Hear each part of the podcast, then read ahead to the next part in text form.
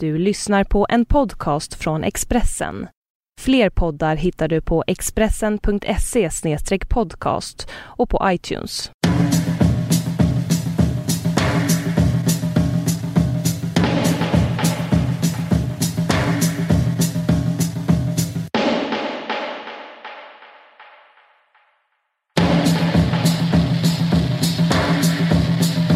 Det här är en Vargsexen-podd med mig som heter Liv Strömqvist och eh, med Caroline Ringskog Ferradanoli. Just nu är jag hemma hos vår kompis Karin och sitter i hennes soffa och spelar in. Mm. I Malmö. Malmö. Jag måste säga, det har inte alls planerat, skitsamma nu säger jag ändå. Eh, nej, jag kände att jag hatade Malmö när jag kom till, när jag steg av tåget. Eh, jag bara tycker det, var, det, det är något så jättekonstig stämning. Och så började jag tänka, det som är mysigt med Malmö, förlåt, nu kommer jag bli mördad, men det som är mysigt med Malmö tycker jag är Möllan. Men det som inte är Möllan i Malmö är så konstigt. Jag vet. Vad är din åsikt om inte, icke-Möllan? Så underligt. Det är helt sinnessjukt. Allting som är så här, typ Lilla Torg, centrum. Eller det är bara så här, det är bara ett sånt jättestort frågetecken. Jag vet inte vad det är. Nej. Alltså när jag är där så känner jag mig helt, vad, vad är det här för mat? Varför äter de det? Vad är det för kläder? Varför har de Men på sig det? Hur ser husen är de, är de medelklass? Alltså de delarna av Malmö är Ja. ju att man är lite rik kanske. Ja, för just, det finns någonting med... eh, Jag blir så bländad av de har så extremt, alla extremt fula kläder. Är ett jättekonstigt mode. Vad hade de på sig? Eh, väldigt vanliga kläder. Men eh, som en feminin stil som är lite, lite störig. Liksom lite så feminin och viktig på något sätt. Kanske mycket ringar. Folk hade så ringar och jeans och eh, eh, tajta toppar. Alltså väldigt omode. Mm, Och typ- sandaletter med så Ja. inte så jättehög klack. Nej precis, alltså så störigt, dyrt, eh, eh, icke-fashionabelt mode. Tänkte jag, jävla lantisar, alltså vad är det här liksom? Vad, vad håller ni på med? Förlåt. Och sen så måste jag säga att jag gillar Möllan väldigt mycket. Vi har ju precis haft en väldigt underbar dejt där. Det var så underbart. Jag kom till Malmö och då sa Liv så här, känner till den här italienska restaurangen Just Like Mama? Och sen så tog du mig till ett underbart ställe med rö, eh, rödvita rutiga dukar. Ja. Som ett sånt ställe som par går på alla hjärtans dag. Ja precis, så var det som att vi var ett sånt alla hjärtans dag-par. Och så började det direkt med att du sa till mig så här. jag vill inte att du dricker ett glas vin. För att du blir så gaggig då. Så vi var så väldigt mycket som ett autentiskt par. Så här, du så här, vill, vill, vill gärna kontrollera mitt drickande. Ja, precis. Och sen så betalade jag, du beställde eh, till mig och sen så betalade jag. Fast jag tror att vi hade liksom ändå vi hade liksom trevligare än vad man brukar se. Vi Ja. pratade i alla fall med varandra. Annars är signum inte folk som är ihop. Om man undrar så här, är de här människorna ihop eller är de eh, inte ihop? På dejt. På dejt. Då kan man kolla så här, pratar de med varandra? Ja, då är de inte ihop. Jaha, pratar Det är det de jag menar. inte? Ja, Så måste man prestera. Då måste man Nej. så här, på dejt så så här, jag är sån och jag är sån, min mamma och min pappa, jag vill det, jag vill bo på landet, jag vill inte Ja. bo på landet, Ja. jag vill åka till New York. Allt det där. Eh, Men man behöver inte säga någonting, man är tyst när man är ihop. Ja, visst. Man bara sitter och äter. Mm. Och Exakt. kanske längtar bort, kanske tittar bort. Man är bara tyst och man kanske inte tänker någonting. Nej. Men det är just den här stämningen att gå och fika med någon man har varit ihop med länge. Och så bara, varför ska man göra det? Man bara sitter så här. Man får sig ett gott stirr. Men varför är det så? Därför att man kan ju, man kan ju vara, man kan ha vänner eh, som man inte har, eh, alltså även om man har en vän som man bor ihop med och bla bla bla. Så brukar inte situationen uppstå att man helt slutar prata med varandra. Varför gör man det bara för att man är ihop? Men jag vet inte, men det kanske är en slags indikator på... Alltså kan vara, antingen kan det vara positivt, man skulle kunna säga att man får vara helt avslappnad, man får vara sig själv. Så själv så mycket att eh, man liksom är som man är när man är själv och så håller man ju käften när man är ensam. Det är som en sån interiör, en del av inredningen med den som man är ihop med. Ja. Och det är positivt. Sen kan det också vara lite ospännande, jag vet inte. Det är ju... Alltså, Det ehm, här är underbart. Nu kom Karin, vår kompis, med och gav oss te. Fy fan vad lyxigt. Ja. Jag pratade med en, eh, en kille som jag känner som sa så här. Han bara, jag vill ha ett sånt här förhållande att det bara är så att man eh, liksom sitter i varsin ända av lägenheten och har varit ihop i liksom 20 år och sen bara tar man lite te och sen sitter man och hummar och den ena håller på med sitt och den andra håller på med, med att det är liksom hans ideal. Bara den där känslan av att så Mm, här, Det har jag hört andra, men eh, jag tror det är en, eh, håll, eh, vad ska jag säga, det är en förhållande önskan kliché. ja, Bara få vara tyst med någon.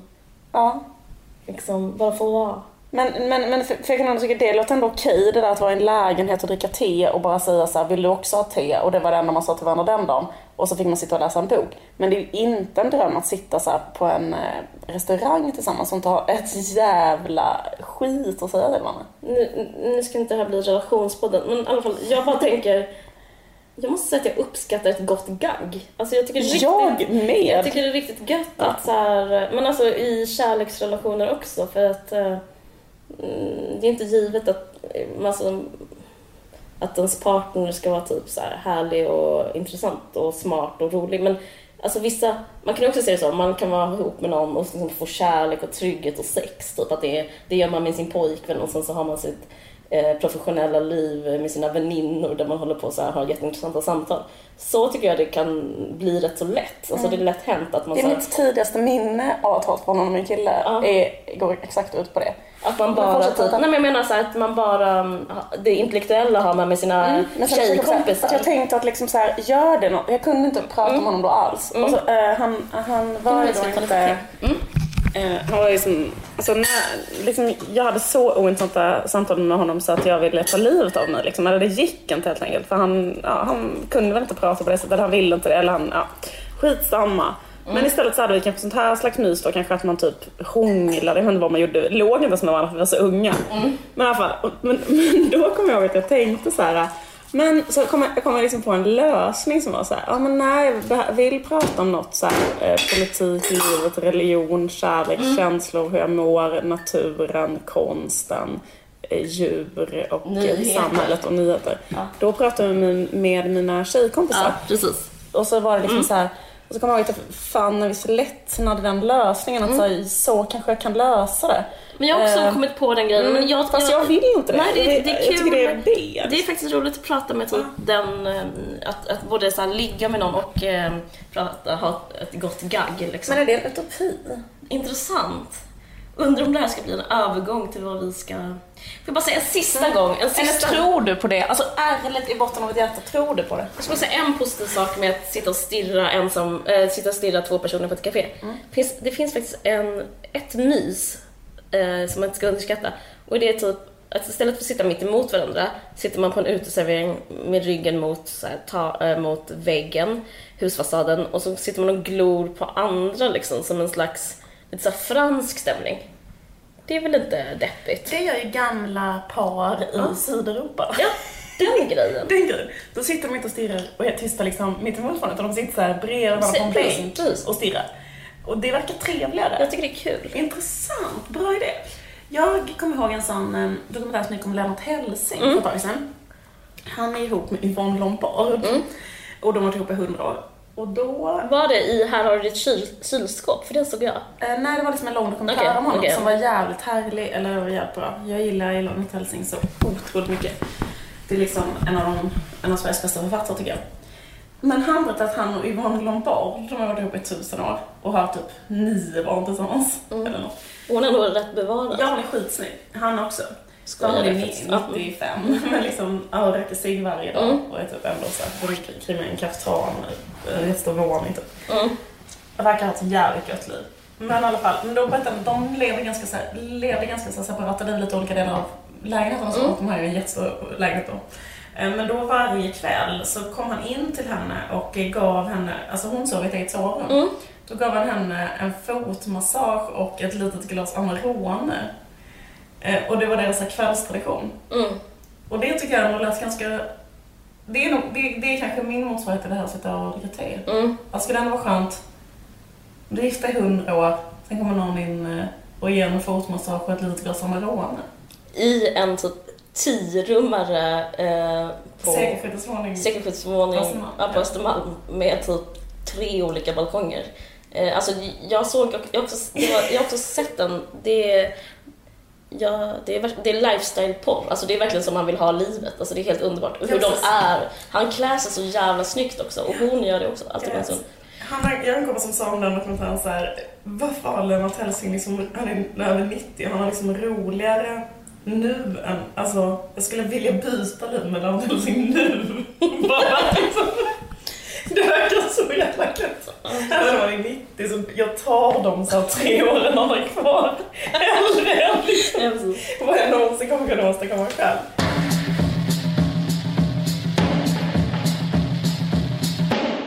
Vi har läst en fantastisk bok båda två. Eh, Du kan säga vad den heter. Den heter Egenmäktigt förfarande, en roman om kärlek och den är skriven av Lena Andersson. Vad är din relation till Lena Andersson? Jag Har läst eh, Duck City och sen så har jag läst eh, hennes artiklar i DN och olika tidskrifter. Och sen så, har jag- alltså om jag ska vara helt ärlig, har hon varit lite av en idol. Jag har varit på olika föredrag och så med henne. Eh, senast handlade det om eh, kulturrelativism. Jag, hon, hon, är helt underbar. Hon, hon hatar relativister. Och jag har verkligen tagit hennes åsikt rakt av. Det här är hennes åsikt. Alla människor är likadana. Och så tycker jag det är i boken också. Mm. Och det är sant också, Mm. att alla människor är likadana. Men eh, jag vet, jag älskar också jag håller inte med henne alltid alls, men jag känner att eh, jag blir så jävla tacksam Mm. eh, att eh, få den typ ynnesten att läsa en så pass välformulerad, intelligent människas tankar, oavsett om jag håller med eller inte. Själv, alltså så här, det är bara som, det är som, som, som riktigt, riktigt, riktigt härlig eh, debatt i sin bästa form. Mm. Alltså de ämnen hon upp. Ja, precis. Alltså du menar inte hennes, eh, inte boken nu utan Nej, jag menar boken. hennes eh, krönikor. Jag menar de grejerna hon har skrivit. Vissa av de sakerna hon har skrivit är så bra så att man typ dör. Mm. Hon skrev så jävla bra. Läste du det? Min favoritkrönika, eh, eller skitsamma. Hon skrev en krönika som handlar om varför kvinnor inte får Nobelpriset. Ja, det läste jag. Ja, och, det, och att hur Silvia och kungen ser ut och vad de har på sig för kläder. Och, att det, och där ligger förklaringen till varför kvinnor inte får Nobelpris. För att kvinnor måste ha så här, vara utklädda och färgglada saker på sig. Lite det som vi pratar om. Mm. Men jag tycker alltid hennes krönikor är så här mind blown. Ja. Mind blown. För att hon tänker på ett nytt sätt. Men efter det... Och den här boken är pissbra också. Ja. Ehm, den handlar då om en kvinna som är 31, som är essayist och eh, poet och heter Ester och tror väldigt mycket på så här förnuftet. Hon lever i en trygg relation med sin kille Per. Sen ska hon skriva en, ehm, att, eller nej, hon ska vara- hålla någon slags föredrag om en eh, jättekänd eh, äldre manlig konstnär. Och då, han heter Hugo Rask och under tiden hon skriver det så blir hon jättekär i honom. Sen när hon träffar honom så upplever hon en superstark passion och lämnar sin man, eller sin kille, sambo, för att följa passionen med den här äldre konstnären. Precis. Och sen är det vad som händer. De börjar hänga. De börjar hänga. De börjar hänga och ha intellektuella samtal. Mm. Och eh, hon beskriver det här skeendet. Eh, det finns ingen, vad ska man säga, allvetande berättare. Utan det beskrivs bara hur hon upplever alltihopa. Och hon beskriver eh, att de börjar hänga, att de har väldigt intellektuella samtal som är inte av den här världen. Liksom, och de byter böcker. Lite som att när man blir kär på 90-talet och musik betydde väldigt mycket. Man kunde kommunicera så man gav någon ett blandband. Och, fast de gör det med ja, vet, Camus i första...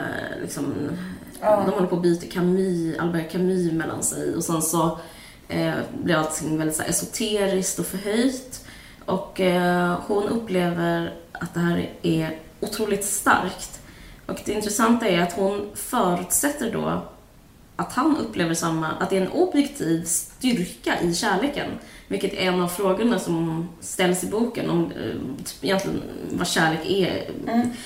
Men eh, för hon är så, eh, hon upplever den här kärleken och tänker att hon är med om något speciellt och de båda är det. Ja. Hon säger det till dem första gången Ja, de typ ligger med varandra eller andra gången och sånt där. Då säger hon så himla fint. Typ så här, det vi är med om nu, det är det största människan är med om i livet. ja, Och det är sant. Alltså, när man är i den situationen så känns det ju så. ja. Men grejen är, det kändes inte så för honom. Nej. Och det fattar inte hon boken igenom. Och det är så himla bra. För det, eh, för så här är, hon beskriver hur det är att vara kär. Man kan inte fatta att en person som man känner så för, att det inte är en eh, spegelvänd relation. Ja. Eh, så att eh, de ligger med varandra och hon bara, och sen så han lite så här, ja, mycket jobb att göra, det är mycket på jobbet. Han har sina kompisar, han är upphöjd konstnär. Det, alltså, det går för vem som helst. Alltså, det, han, är inte he, han är inte lika intresserad som hon är helt enkelt. Eh, och hon blir mer och mer besatt. Till slut bara tycker han att hon är lite jobbig, typ. Hon kanske faller in i en sån här psycho chick eh, genre eller någonting. Det är inte så heller, men hon bara så här, nej, Jo, typ, tror hon faller in i psycho-genren för att hon, eh, hon tar inte ett hon, blir nej riktigt. hon blir jättearg på honom för att visa sig att han har en annan relation och då konfronterar hon honom med det och är Ja. rasande. Och efter det så tappar han allt intresset liksom. Precis, och då är hon, lider hon i Ja. jättelänge och sen så är hon på det igen och Mm. ja, sen slutar det. Den handlar om någonting som är extremt eh, allmänmänskligt. Det som är, alltså det som slår en när man eh, läser den här boken är ju så här hur den här historien är eh, alla människors historia typ. Mm. Alltså att det är så, som att det, det handlar om det här att gripas av den slags känslan som är liksom motsatsen till förnuft. Mm. Det är ju att man nästan går in i en slags lindrig psykos nästan när man blir så. Mm. Jag tycker inte sånt på den typ av kärlek. Det, det här är lite svårt att prata om att inte bli så personlig själv. Men jag kan säga, i och för sig, om vi nu säger det händer alla, och det har det väl hänt kanske oss också. Men det jag tycker är intressant av den erfarenheten, som jag, jag, jag, för det första tyckte jag var så smärtsamt att läsa. Man bara, åh nej, hjälp, det här har jag också gjort, åh nej, åh nej. Alltså det var så himla så här, det är bara så hon, hon beskriver alltså, hon beskriver väntan på ett sms. Hon bara, jag ska inte skicka ett sms, jag vet att jag inte får ett skickat sms. Och sen så beskriver hon hur det känns att ändå få göra det. Det är som att man, jag tänker att det är ett självskadebeteende, hur det brukar beskrivas. Eh, sådana borderline-tjejer brukar prata om att det är att man liksom får Eh, man, man, får, får lite så här andrum i sin ångest. Man får skära lite och då försvinner ångesten. Liksom. Men sen så blir det så dubbelt eh, helvete. Men, men hon beskriver liksom själva den här handlingen. Skicka ett sms, reliefen och sen bara baksmällan på det direkt när man inte får svar. Alltså det är fruktansvärt. Men, men det jag tänkte på som rätt så läskigt med kärlek, eller den typen av kärlek, det är vad du pratar om, det här med verklighet. Att, att allting det här sker i en i egots universum. Ja. Att de här stora känslorna, det gör liksom en ännu mer själv. Det gör en ännu mer ensam. Man bara så instängd i en bubbla där allting är liksom så otroligt spänt och starkt. Eh, den andra personen, objektet för man är kär i, han, den slutar nästan finnas. Man är så besatt så att så att man tappar verkligheten, man tappar personen och bara är i en slags lidande kupa. Alltså hon kan ju ha så samtal med honom där hon märker så här att han inte är... Men det är också en jätteintressant grej som sägs i början som är så att eh, någon vill att hon ska skriva en artikel om honom och då säger hon så här, för att den här personen märker att hon är kär i honom. Sen så här, men det, det är bra om du skriver om honom för att du är kär i honom. Och hon bara, "Jaha, jag trodde inte det var bra att skriva om någon man var kär i för då skulle man, Tappar man tappar man eh, liksom sitt kritiska tänkande. Och då, och då var den personen så här, nej. Ehm, man ser alla svagheter. Alltså ju mer man upptäcker av olika svagheter och fel och så där, ju mer liksom Alltså att man är förlåtande mot den man är förälskad och börjar älska de svagheterna och felen och så. Är det så? Mm, ja, så är det. Ja. Det tycker jag är jävligt intressant. Ja, och det finns en som en... eh, Jag, jag tycker också, jag vet inte om hon... Antagligen hon är så jävla smart ju, alltså Lena Andersson eh, som intellektuell människa. Och jag, in, om jag inte pratar om den här Ester-boken. Det här med att hon för in personens... eh, Alltså det är en konstnär hon är kär i. Hon för in hans konstnärskap. För att det börjar med att hon, som man gör, man idealiserar och förhöjer den här personen. Han är nästan utan svagheter i början. Men så, så här, ju mer så här, tiden går, desto mer så börjar hon tycka att han är futtig och han, och hans konstnärskap blir sämre. Liksom som en sån... eh, När hon börjar må lite, lite bättre så kan hon så här, börja kritisera honom som konstnär och sådär. Men jag tycker det finns en poäng också i att han är konstnär för hon beskriver en människa som får sitt, ut sitt kärleksbehov av en publik och inte en eh, relation. ehm, den, den här grejen med att om man är kändis eller om man är konstnär så får man bekräftelse, man slipper ha en relation typ. Ja, precis. För det är liksom så här, det man, eller jag tror att det handlar eh, om, eller hur han är. Det handlar också, hon benäm, hon använder inte de orden och så, men en sak som är tydlig är att deras relation också eh, sker inom ramen av ett patriarkat, liksom. Att den utspelar sig där och det sätter ju spelreglerna ganska mycket för allting vi gör, liksom. Men i den relationen så blir det väldigt tydligt för han är ju då 55 och en enormt så här, firad och uppburen konstnär som har liksom en stab eller typ ett hov omkring sig hela tiden. Det ser ut som att han typ är aldrig ensam. Och de eh, bara, människorna bara ser upp till honom och eh, slickar hans röv och yngre kvinnor svärmar för honom hela tiden. massa olika assistenter liksom, så man kan verkligen tänka sig hur de ser ut. Liksom, så underbara. Ja. Eh, ja. Och sen att hon är kanske 20 år yngre än honom eller något, eh, det framgår inte men typ. Och eh, liksom att han har ingenting, han har liksom en position där han inte behöver eller vill upplösa sig atomer och förenas 100% med en annan människa på lika villkor. Det blir liksom inte ett intressant alternativ för honom i den positionen han befinner sig i. Det är nästan inte ett möjligt alternativ för honom. Men är det för att han inte har ett behov eller att konstens... Det känns som att han, eh, hon beskriver en människa som har väldigt mycket fans och beundrare. Mm.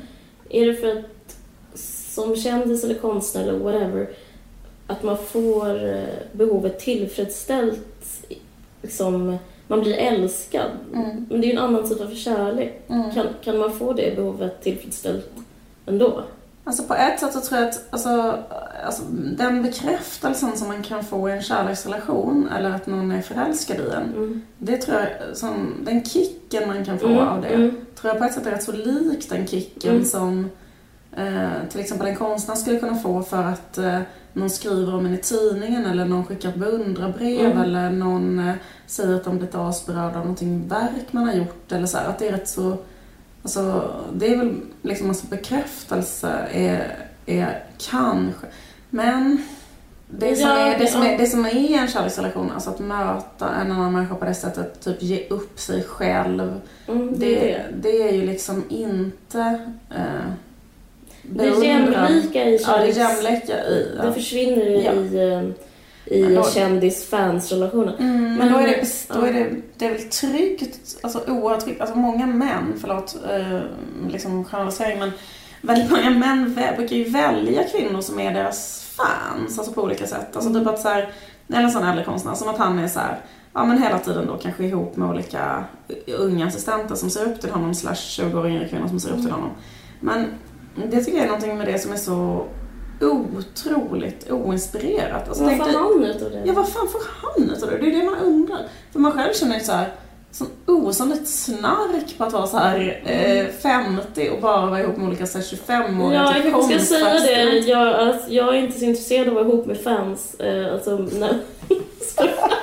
nej, men nej, nej, jag Nej, men det blir en ojämlik relation som är... Det är rätt så ohett att vara ihop med någon som... Eh, det säger Lena Andersson också. Den, den, den, eh, den som vill minst är alltid starkast. Och det är ju så.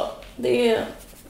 Eh, han vill minst alltid. Han beundrar aldrig någon. Liksom. Han har ingen riktning för sin kärlek. Han bara blir älskad.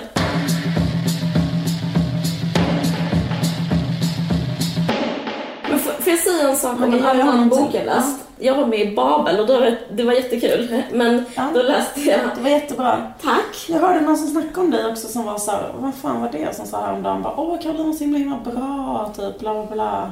Shit, vad Dag mysigt. var det, Åh gud vad mysigt. Eh, med mitt ex Dag, din bror. Eh, Hur som helst.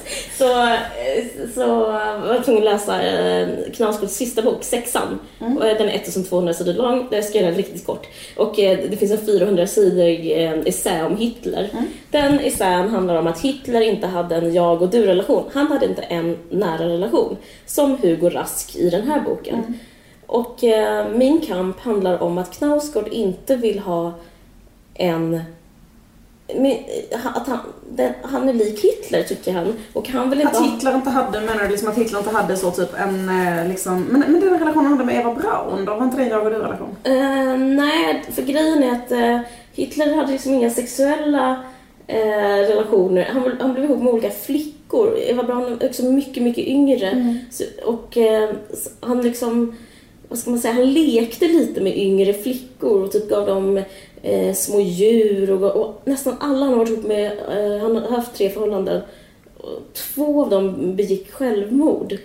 Fy. Så himla sjukt. Han var ihop med sin systers dotter eller någonting och hon begick självmord. Han stänger in dem som så kanariefåglar och eh, alltså han har, jag, svär när jag säger han hade ingen jämlik jag och du relation liksom. Jag vet inte om alla, en av dem begick självmord, den andra var självmordsförsök. Men Eva Braun begick ju självmord. Ja precis, men det Men var är liksom, ja just det, men i- liksom lite grann i samband med, eh, ja. Men hur som helst, poängen med alltså, riktigt snabba versionen är att Knausgård känner igen sig i Hitler på olika sätt för att han är dålig på att ha sociala relationer eh, och på grund av hans pappa och bla bla bla. Men hans kamp handlar om att kunna så här, ha, eh, liksom, möta människors ögon, ha en riktig relation, kunna relatera till andra människor, liksom, skriva, inte skriva sig bort utan skriva sig in och vara nära människor. För han upplever en enorm alienation och tycker det är obehagligt. Det gjorde Hitler också, men Hitler lyckades liksom inte. Och eh, därför kunde han mörda miljontals judar för att han inte såg dem som individer utan bara som en massa.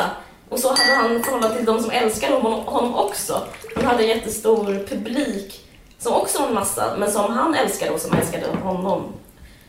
Hur som helst. Jag Att, säger att, inte att, liksom att det är lättare att begå, att det är liksom att föröva, alltså föröva sig när man inte... brott eller ha onyanserade känslor helt enkelt om man inte har en eh, tvåsamhet eller en jag och du-relation som eh, Knausgård pratar om. Liksom. Jag säger inte att Hugo Rask Nej, har det, men det finns någonting i konstnärens roll som, som handlar om det där, som är så lockande och liksom, det finns en tjusning som är, jag älskar en massa. Ja. Och därför skiter jag i att ha Ja. en symbiotisk, jämlik relation med en annan människa där den människan vill något, har en egen vilja, har egna ögon, Mm. har egen, eh, egna behov. Ja. Att till exempel ha, för det har ju i boken att när hon, när hon eh, till exempel blir arg på honom Mm. och skriver någonting eh, jätteargt, krävande sms, då, det, är det, det är det som är punkten där han bryter Mm. typ. Och då, eh, för att liksom, eh, varför ska man umgås med någon som är arg på en när man kan umgås med liksom eh, 13 så här konstfackstudenter som älskar en? Mm. Och så är ju också...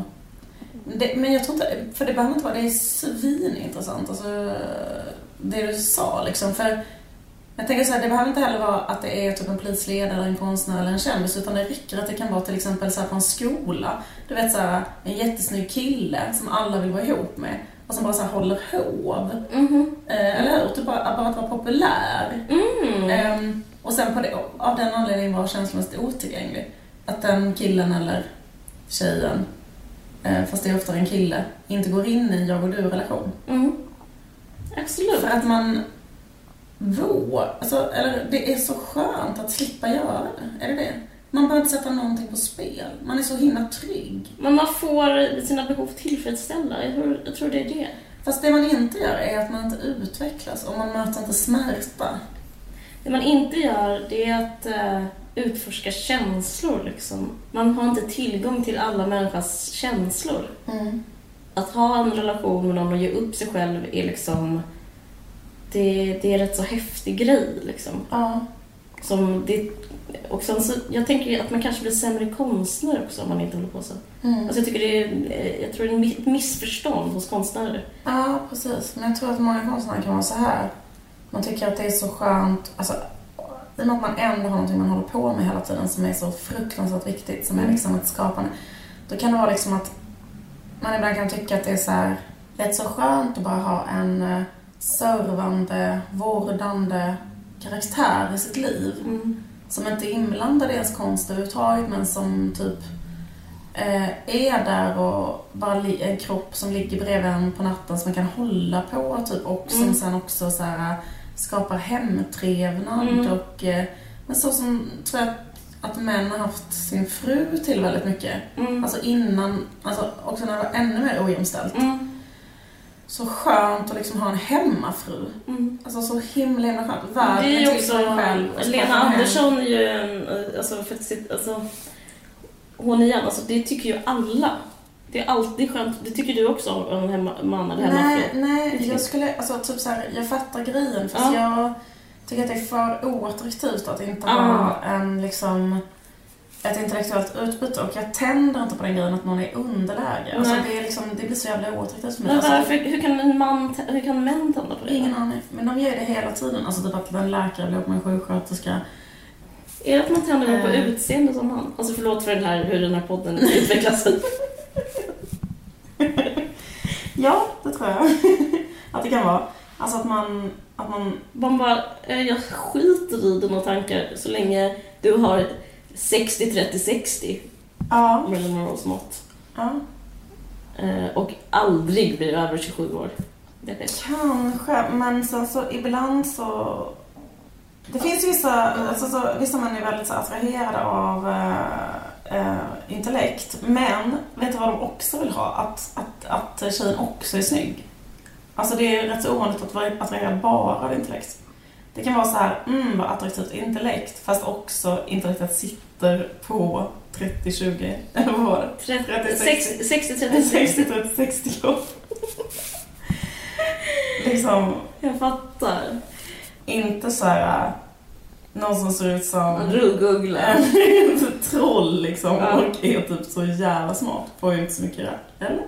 Nej, det är sant. Wouldn't know. Nej, men... Jag eh, frågar dig att... Nej, eh, vad skulle jag säga? Men det är också lätt för oss att så här, sitta och säga vad som är en bra relation. Eller, det är extremt svårt att ha en relation. Det är otroligt svårt. Ja, alltså jag, jag hoppas verkligen inte det låter som att jag så här har någon jävla aning. Alltså, jag, Och, och liksom det Ja. har så himla höga krav eller så att Ja. också bara för att man, men, men jag tror att... alltså jag som eh, praktiserande konstnär, författare och filmare Jag älskar att du börjar med din mening på det sättet. Fortsätt ni gärna. Jag är författare och filmare för att jag vill vara författare och filmare. Hur som helst, jag i alla fall Ja. tycker det är jättesvårt att förena min konst med att vara ihop. Jag erkänner, jag förstår, jag, känner, jag identifierar mig faktiskt med båda två i den här romanen. Eh, det är jättesvårt att eh, man liksom känner sig nästan, vad ska man säga, protektionistisk om sin egen sfär och sin konst och sina tankar. Och att, att bli ihop med någon utmanar den lilla, sitt eget lilla universum. Så man vill kanske inte ge upp sig själv. Man vill liksom, det är som man har en massa plantor. Säg att, nu är metaforen att konsten eller böckerna eller vad det nu är, är plantor. Så måste man gå och vattna dem och så vet inte någon annan hur man vattnar dem. Och så, så måste man vara med dem och så måste man tänka på dem. Och då liksom går det inte att eh, vara ihop med någon samtidigt. Alltså jag, jag, tycker, jag känner igen mig i det. Jag tycker det är svårt. Liksom. Jag tänker på typ andra människor som... Jag tänker på Sigge och Alex som pratar väldigt mycket om sina fruar i sin podd. Mm. Det enda jag tänker är så här, hur fan klarar de att vara ihop med dem? De, de eh, samtidigt så här håller på och skriver och hur kan man kombinera det? Jag fattar ingenting. Typ. Det är typ en, det är typ min enda tanke när jag lyssnar på... För de har så här fungerande parförhållanden samtidigt som de är så här författare och kreatörer. Liksom. Men tror du att deras konst hade blivit bättre om de hade gjort slut? I det ena fallet, ska jag bara, så tror jag inte att det finns så mycket hopp. I det andra fallet kanske. Vad tycker du om bara- en utläggning? Jo, det var intressant. Jag tänkte på att jag träffade Birgitta Stenberg en gång. Eh, och, eh, Skryt. Mm, precis. Jag, jag, jag börjar min mening så här. Jag tänker på en gång när jag träffade Birgitta Stenberg. Då sa hon att eh, ja, hon har haft det problemet i alla sina relationer för att hon är författare. Och att när man är författare så att det är svårt för någon människa att leva med någon som är författare för att man hela tiden är inne i också en egen, helt egen liksom stängd värld utan någon har tillträde som är bara liksom på, alltså så här, eh, ja men typ när man skriver en roman till exempel att man bara är så jävla uppe i det. Att man måste ha någon som är rätt så tålig för att tåla att så här, bli utestängd från, från väldigt stor del av den personens inre typ. Det tycker jag är ett misslyckande. Jag, jag och Knausgård tycker det är ett misslyckande. Mm. Alltså ett komplex. För då Mm. har man inte klarat livet liksom. Mm. Då klarar man något annat.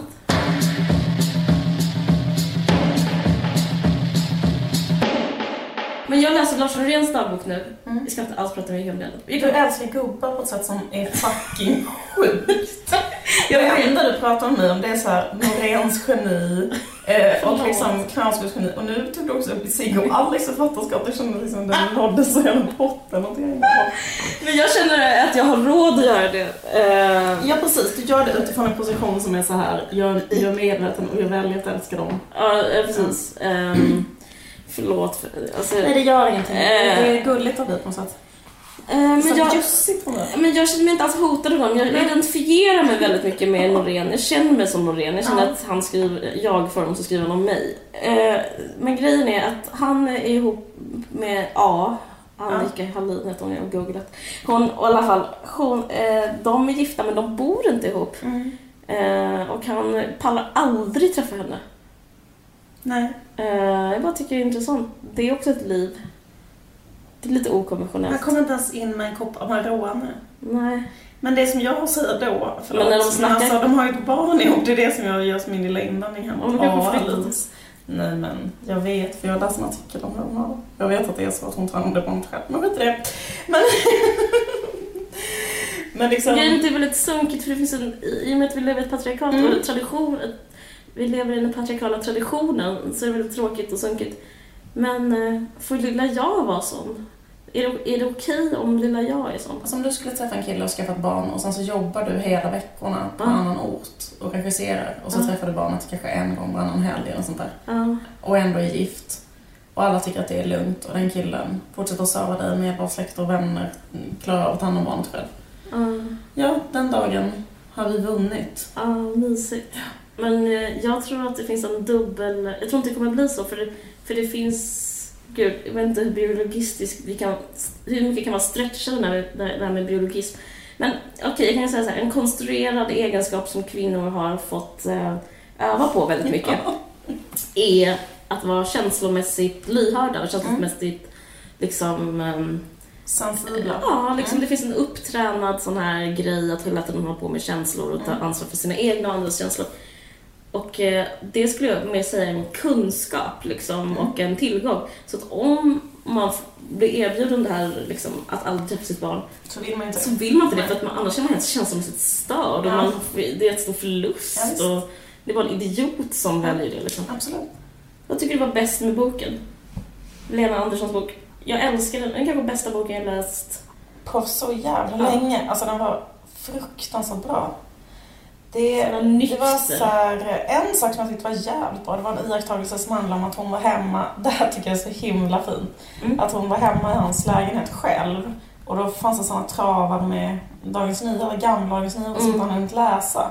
Och det blev så svartsjuk på de tidningarna. Det, där känner jag igen, att, att vara svartsjuk till exempel på ett landskap, för att det landskapet får vara i närheten av föremålet för ens passion. Att man till exempel kan vara svartsjuk på en stadsdel för att den personen som man Ja, är kär i ja. bor i den stadsdelen och den stadsdelen får vara med den personen och man själv får inte det. Liksom.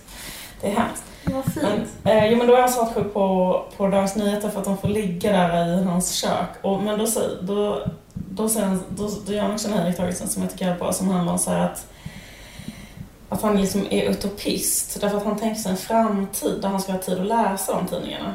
Och det betyder att han tror på utopier. Att han tror att så här, människan kommer att kunna bli bättre. Det finns ett hopp, det finns ett... eh, Det är liksom, i, i, i, i liksom en fram... För han är också vänster... eh, Eh, liksom, det, det finns också en sån, ett sånt, eh, ett sånt stark tro inom vänstern som är så här att man tror, till exempel om man, tror, om man är revolutionär eh, socialist, då tror man ju att eh, det finns en utopisk framtid som är efter revolutionen, Just där det är jämlikt och så. Och då tror inte hon på det. Och hon tror, för hon är ju inte en revolutionär socialist, hon är socialdemokrat, alltså, re, alltså reformist liksom.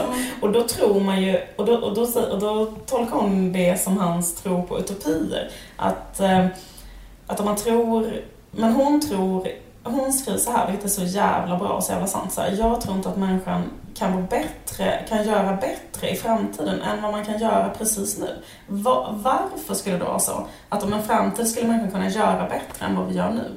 Liksom att så här, hon kan inte spara det för hon tror inte att liksom, hon tror att här och nu är det, eh, liksom kan vi göra, kan vi göra det? Mm. Men vi kan inte göra det i framtiden. Och sen så säger hon så här, för, för hon tror ju väldigt mycket på kärlek. Alltså så här, och, det, och då skriver hon så här, det är inte en utopi att tro på kärlek, för, eh, alltså tro på lycklig kärlek, för det har jag upplevt. Mm. Eh, och det finns, och det är inte en utopi. Precis. Ehm, och han kanske hela tiden väntar på en slags Ja. kärlek. Vet, och det kan ju vara en ursäkt att inte så inleda något någon gång. Mm. Men en sak, äh, ordet, en sak som eh, fick mig att tänka på... Fast jag vet inte om jag delar just den där grejen att jag vet inte om jag tror på lycklig kärlek. Alltså jag tror att det kanske är en utopi. ja, men det finns väl stunder... Ja, Men- stunder men inte hela existensen. Eller? Vem, har, vem pallar? Jag, skulle, jag, tror, jag tror inte det funkar. Men hur som helst, Kanske Maria Grip och hennes man verkar ha sånt förhållande. Typiskt dig att veta vilket förhållande de har. Jag måste bara säga en sak med den här boken innan jag glömmer det. Mm. En sak som är det bästa med den här boken, som inte skildrat i världslitteraturen förr eh, på samma sätt, är mekanismen som sker hos människan. Hoppet, alltså det sättet som hon beskriver hoppet på. Hon Mm. beskriver på ett nytt sätt tycker jag eh, i kärleks... Hoppet är en parasit som lever på människokroppen, Ja, skriver hon. säg det igen. Hoppet är en parasit som lever på människokroppen. Ja, men hur, och det är gestaltat på det viset att hon, allt han säger, hennes objekt för hennes kärlek, det kan vara liksom att han säger så här, ja men vi hörs. Eller ehm, tyckte du om den, eller jag har köpt en bok till dig, eller så här, jag har, just det, jag minns att du sa någonting. Olika situationer som eh, egentligen bara betyder just vad de betyder. Allt han säger tolkar hon som små bevis på kärlek. Mm. Och på det sättet, det här universumet som jag pratade om i början, Mm. hur det liksom eh, frodas och gö- gödslas. Alltså det, det är också hans egna tankar. Alltså hon beskriver det enormt des- destruktiva att tolka människors handlingar och eh, sägningar. Det gör man ju när man är kär. Mm. Och det kan, man, det kan driva en liksom hur långt som helst. Mm. Kan, man kan liksom stå förnedrad i någons trappuppgång och liksom och en knackar på fast någon har sagt nej, jag vill inte att du kommer. Mm. För att man tyckte så att det var en fin, ah, han menar ju ja, för att annars hade han sagt nej på ett annat sätt. Eller han var för sån liksom...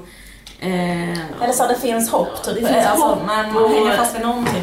Alltså, och han här- älskar mig egentligen och man tolkar liksom in det ena och det andra. Liksom, att någon... Eh, eh, liksom, jag, jag har själv varit med om det, typ att man säger, oh, men, han skulle inte ringa mig en lördag eller den tiden på dygnet för det gör man ju bara med människor man är kär i. Fast det kanske stått så här eh, nej tack, jag vill inte liksom. Jag vet inte, du vet att, att man är så himla anti, att man varför blir man så? Det är ju så himla vanligt, den här grejen att man bara inte fattar what's going on. Liksom. Nej, precis. He's not that into you. Liksom. Ja, exakt. Men jag känner också igen det när folk har varit så här... En annan... Alltså, grejen att när man blir så passionerat förälskad, det hon beskriver, det tillståndet, det är ju så här, det liknar ju också en... eh, Jag tror också det är typ så, eh, om man mäter så här, ke- kemin i hjärnan, så, Mm. att det liknar typ en lätt psykos. Mm. Och, det, och liksom, i, i en psykos så eh, ingår det också i så här en förvrängd verklighetsuppfattning. Alltså att man typ tänker sig så här, till exempel det du beskriver Mm. att, eller att hon hänger sig fast vid att han säger till exempel en gång, någon gång ska jag visa dig Leksand, säger han.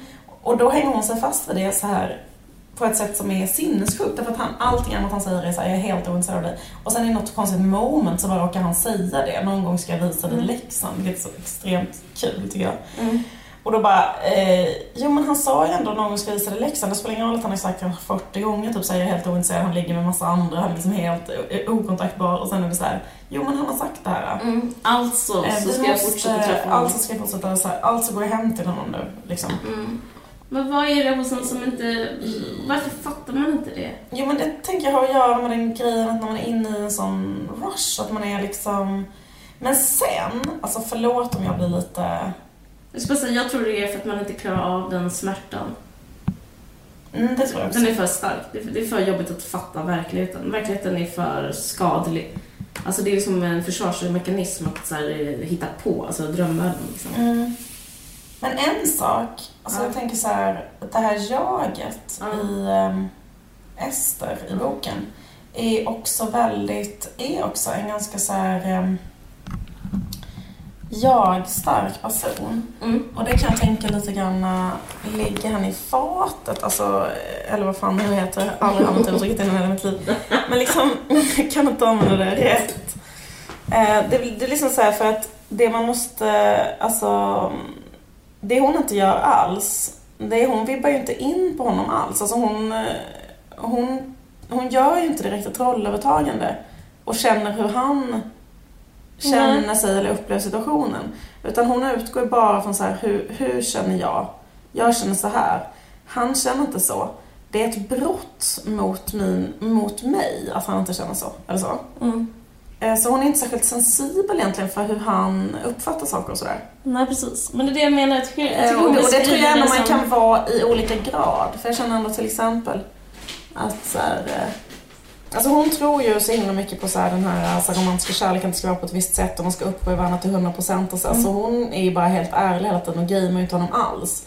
Hon spelar väldigt dåligt alltså. Om, man Mm. säga, om, om jag skulle ge henne råd så skulle jag vara så här. Nej för helvete, alltså vill du verkligen bli ihop med honom då kan du inte bete dig på det här sättet överhuvudtaget. Alltså tyvärr så är det ju så. Mm.